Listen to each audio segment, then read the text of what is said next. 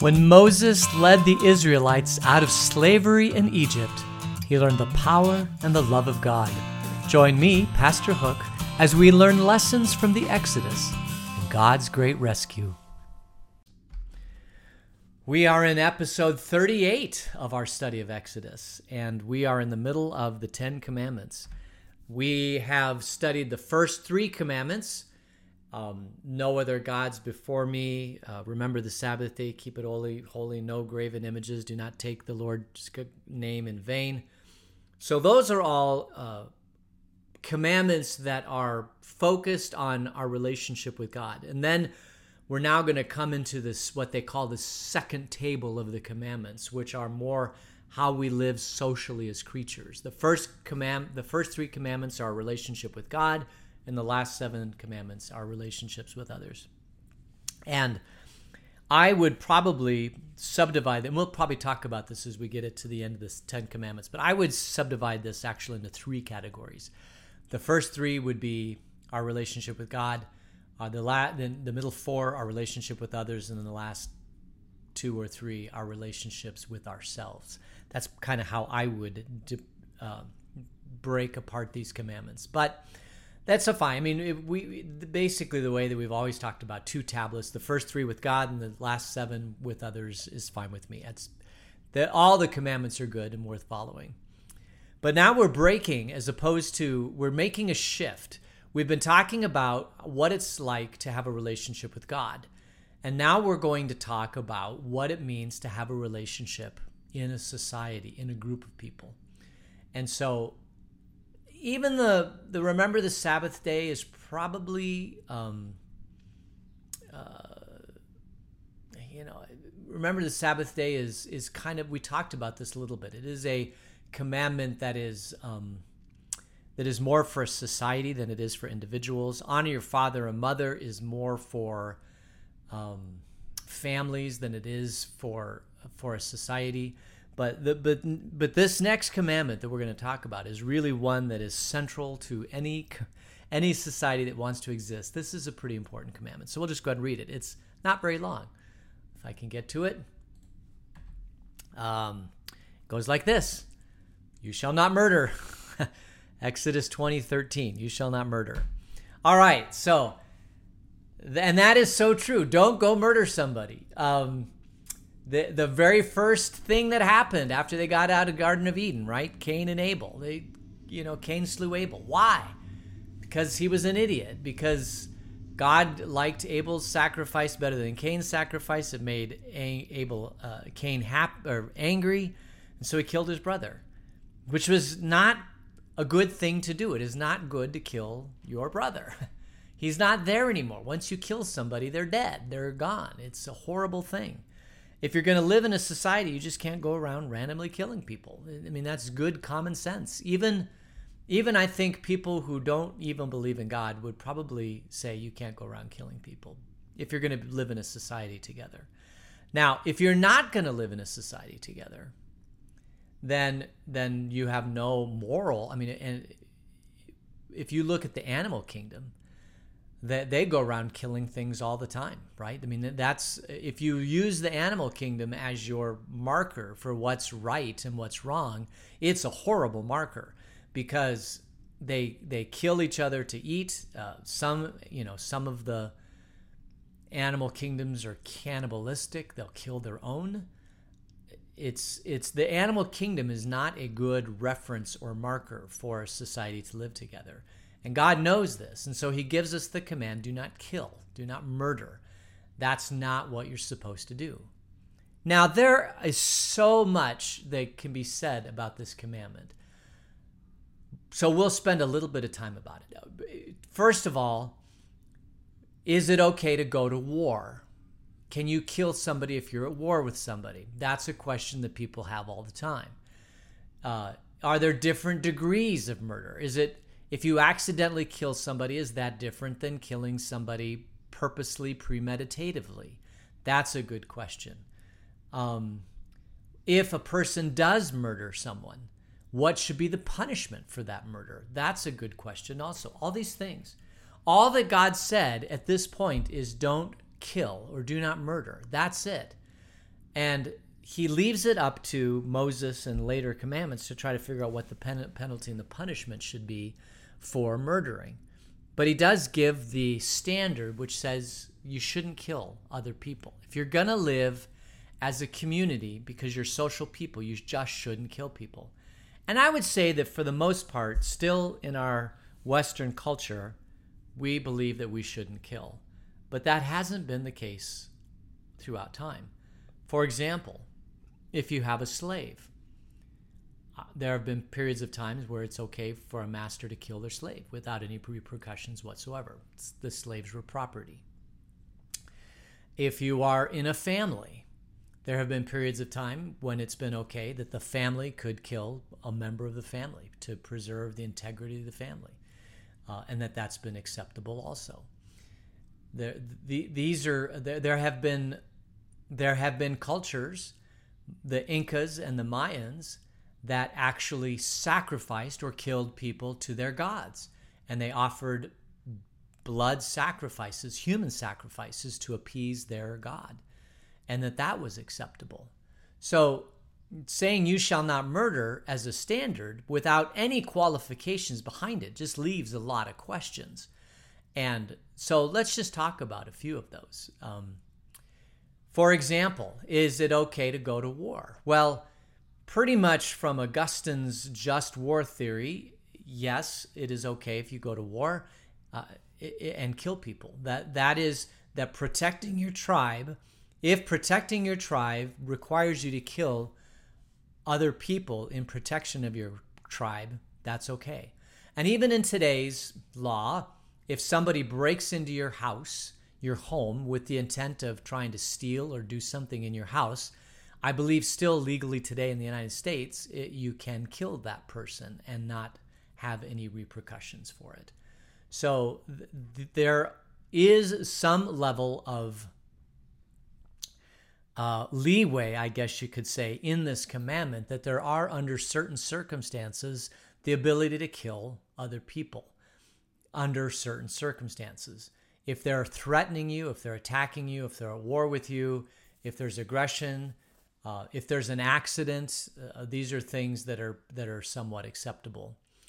What is not acceptable is Cain and Abel. Cain being upset and angry with his brother and premeditating, I think, to kill his brother and actually killing his brother. That is unacceptable and it should be forbidden. And in the uh, well, and so that should be forbidden. And and the the whole sacrifices and the the familial murder that that requires that is not that is not here in this commandment right now. At this commandment right now, it basically says you shall not murder. God's laying down the gauntlet that says you really shouldn't kill anybody. That's that's not how you live. Now, people throughout the history of time, even Christians, have done a lot of killing and it has been they have justified it through various means and methods but the standard that god says is you should not murder. And i think being one of the 10 commandments it's a pretty good one. We should not kill people. That should be kind of a standard. But it's a problem because if you feel like you're being attacked and it's my life or somebody else's life can you kill somebody? Now legally and i think throughout most of history if your life is threatened and you take another life, that has been considered justifiable homicide. But there should be, even in justifiable homicide, I think it should be, I think this standard places on us a conscience that says if we take another life, even if it's justified, we should grieve over that. We should we should at some level feel guilt over that because we have taken another life. There should be some amount of pain in our life that's caused when we take somebody else's life. And I think that's good. I think that it should never be, we should never just wantonly, uh, casually, flippantly take somebody else's life. I think there should always be some sort of penalty in our brain, if at least if we take somebody else's life. Now, Edgar Allan Poe uh, writes uh, The Telltale Heart. spoke about this that there was a murder that happened and the the telltale heart kept beating and and anguishing the person that killed even though he got away with the murder uh, he his still his psychological uh, state was one that he didn't feel like he got that it still was going to impact him for the rest of his life i think that is true and i think that at the root is what god is getting at is that you should not kill somebody because if you do it will follow you for the rest of your life. You will have guilt for it for the rest of your life. You'll have pain for it for the rest of your life. It could even drive you insane at some point in your life if you kill somebody. So don't do it. The problem with it then is becomes, well, okay, so I'm not going to kill, but what does that mean in the whole realm of living our life? Because there are situations where it may be very difficult. Well, when God lays down the gauntlet that says, You shall not murder, all of a sudden now he has put in place a whole lot of things. One of the things that goes in place is okay, the commandment says, You shall not murder. There's a person that's dead over here. Did that person die of natural causes or did that person die of murder? So now, every time there's a death, because of this commandment, now every time that there's a death, there has to be an investigation as to why this person died. And so on uh, then now you have to have some sort of legal system somewhere along the line that allows for retribution for people that commit murder. It this commandment now forces a legal system. It forces a sheriff, if you want to. It forces law enforcement. It forces judges. Uh, it creates a whole system that now has to be paid for by society to enforce this law.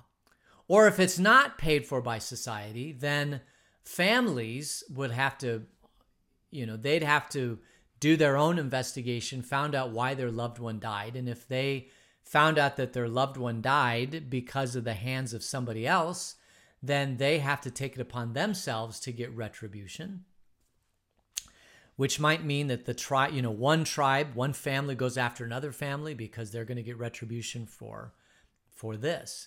And then there's this Old Testament eye for an eye, tooth for a tooth, life for a life. So if one tribe kills somebody in another tribe, even if it was by accident, uh, the, the one tribe was legally justified to go and grab a life out of the other tribe that killed and you know a life for life. There's been that sort of punishment system. So it doesn't necessarily always require a legal system but it does require a cost within a tribe to enforce this law. Because before this law there was no retribution for murder but now there's retribution for murder. And this set up a whole system of things to try to create a justice legal system for murder now, here in the United States, we have an incredibly complex and difficult system of, of legal background and history and, and jurisprudence that dates back to the Magna Carta to help us enforce this law and to understand this law and come up with case law that's like when is the murder justified? When is it not justified? And those sort of things because it's just not so easy Eh, here in the United States, we've classified murder into several different classifications. First degree murder is basically where you go out and you premeditate and you kill somebody and you know that you're going to kill them.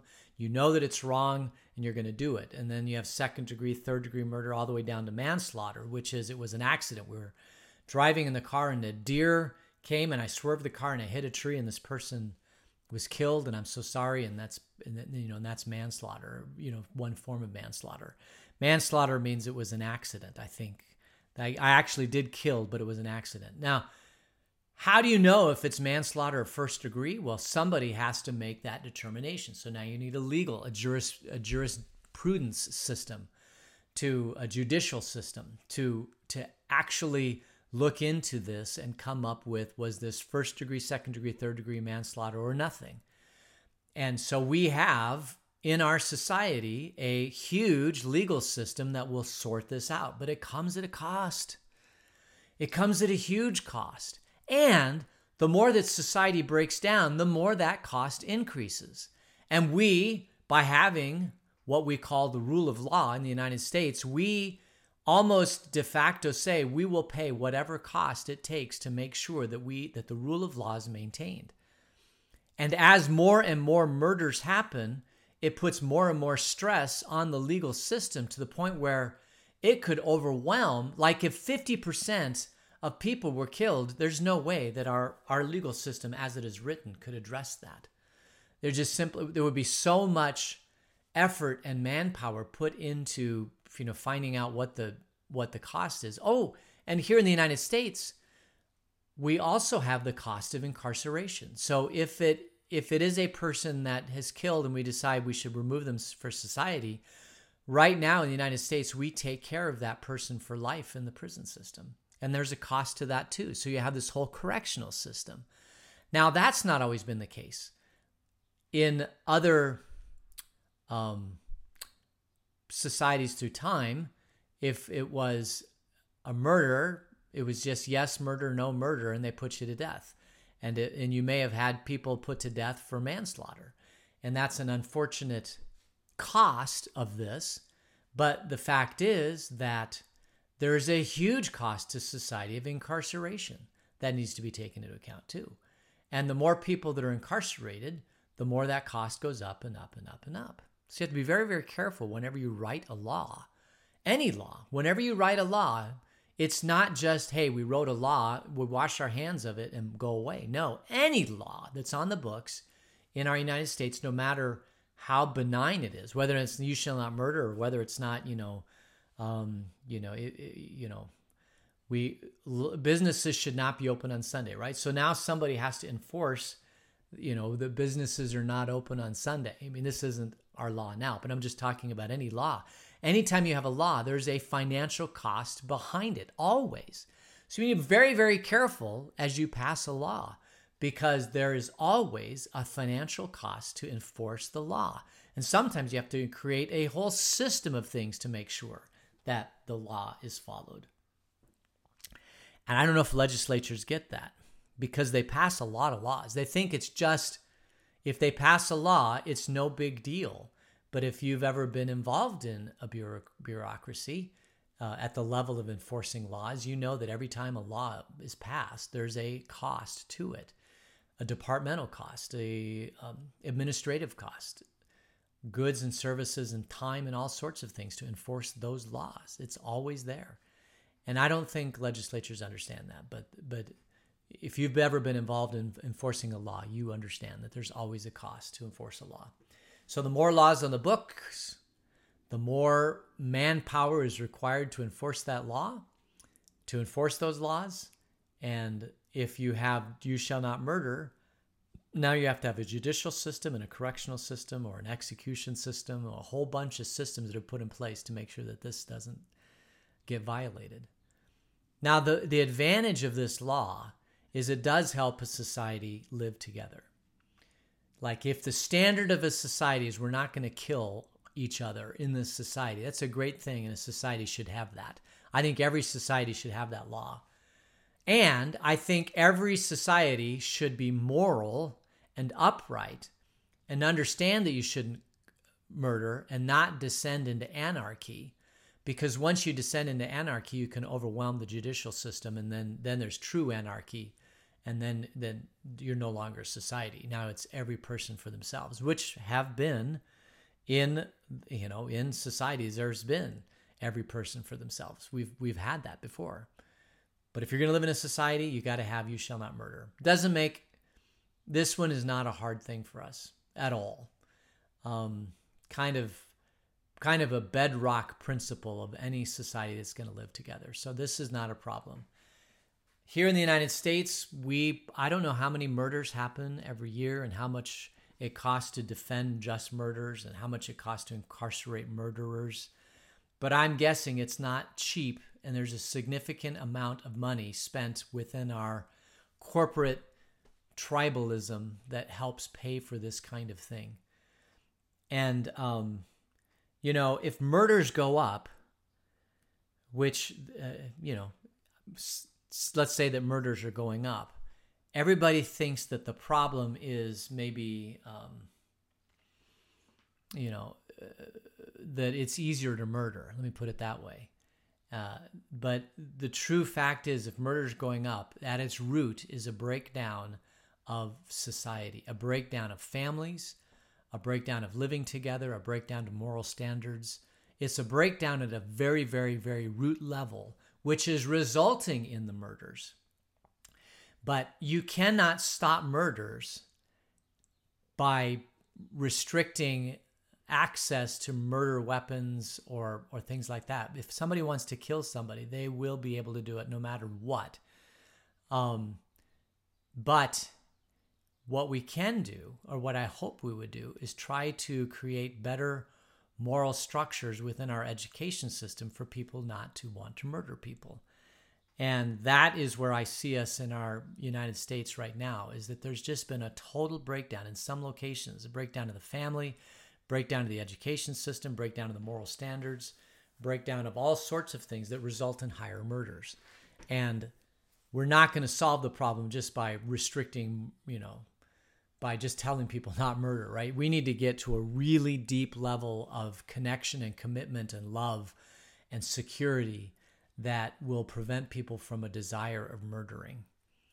And it's unfortunate that you know the the one thing that would probably help more than anything else is strong families, strong moral teachings in our education system, the unified strong moral education system in our in our um, in our education system. But for some reason, our education system believes that teaching you shouldn't kill, like putting this commandment on a wall of a judicial building, is somehow violating church and state. So we're not going to teach anything in our school system that deals with morality because we all have different levels of morality and that sort of thing. And I, I think um, you know, you shall not murder is just one of several different types of moral fiber things that should be in our society. And when we stopped, when we went from, um, because in the 1800s, all the schools were um, were basically state, uh, they were but basically church run schools, every single one of them. Any school was uh, mostly a a Christian organization here in the United States.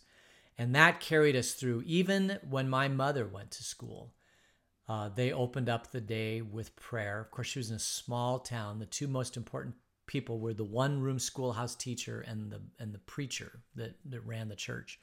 They were the two most powerful people in that community. So it wasn't any difficulty for him to come in and open the day with prayer. I mean, there, there was just there was that that linking of morality and religion and education that happened. Uh, and then it broke somewhere around the 50s or 60s or 70s. That whole link broke. And we came up with the idea that we could educate our children without, let's let all the morality happen in the family, and we'll just let the schools teach the, the, um, you know, the the reading and writing and arithmetic. But you can't do that because part of education, even at early on, um, we have to talk about the morality of your life and why you don't hurt other people and why you don't cheat and why you don't steal and all these sorts of things. Um, it's and we've tried now for the last 40 or 50 years to say that there is a legal framework to teach this stuff that doesn't include God. And I just don't think it's going to go anywhere. I think we probably at some point will either descend into anarchy or we will come to our senses and realize that maybe there is some level of morality that should be taught in the school system, even if it was as simple as the school system saying, listen, we can't teach you morality, we're forbidden, but we believe that it's so important that we highly encourage you to go to church on Sunday or to find some sort of structure in your life that teaches you the morality that's going to get you through life. Um, I would I would love it even in our in our Vail school system if they said, you know, morality is important, so make sure you go to church on Sunday. I mean, even that one sentence would be um, a great thing for our society. And it definitely be church. Go to go to some you know go to something, uh, you know, sometime a week and, and get some moral training. Make sure it's a part of your. We can't teach in the school system, but we know it's important. We think you should teach it too. Just those words will be handy, but it'll never happen. There are too many powerful forces out there that believe that um, the moralistic training it oversteps boundaries and uh, so anyway i don't know how i got off on this on this tangent just to say that the this is, this is uh, an important commandment oh man and jesus has something to say about this too um, in matthew 5 on the sermon on the mount uh, i'll just bring it up and we'll read it you have heard that it was said to the people long ago, You shall not murder, and anyone who murders will be subject to judgment. But I tell you that anyone who is angry with a brother or sister will be subject to judgment. Again, anyone who says to a brother or sister, Raca, is answerable to the court, and anyone who says, You fool, will be in danger of the fires of hell. Um, Jesus, when he came along, redefined murder to be basically belittling anybody, calling somebody a fool, breaking relationships with people is a form of murder. And that is so true also. Um, it's not just basically sticking a real knife in somebody's heart, but also murder is sticking a knife in somebody's back, right? Figuratively betraying somebody, calling somebody a fool. There's all sorts of things that Jesus said are murder that was never considered by Moses. Um, but you have to because as society, society grows and progresses, um, you know, he, Jesus is all about the kingdom and his growth. And um, he doesn't, he, he thinks that anything that destroys a relationship is a form of murder. And so we as people, if we're going to live in society, should want the best for somebody else. We should continue to strive to maintain relationships. Um, that's what we should do. All right. Um, I think I think we'll end it there. I kind of went off on a tangent. I'm sorry about that, but um, yeah, let's go ahead and close in prayer. Gracious God, this commandment is such an important commandment, and we pray for your strength, for your wisdom and understanding this commandment and following it, so we can live together in your kingdom. In Jesus' name, amen.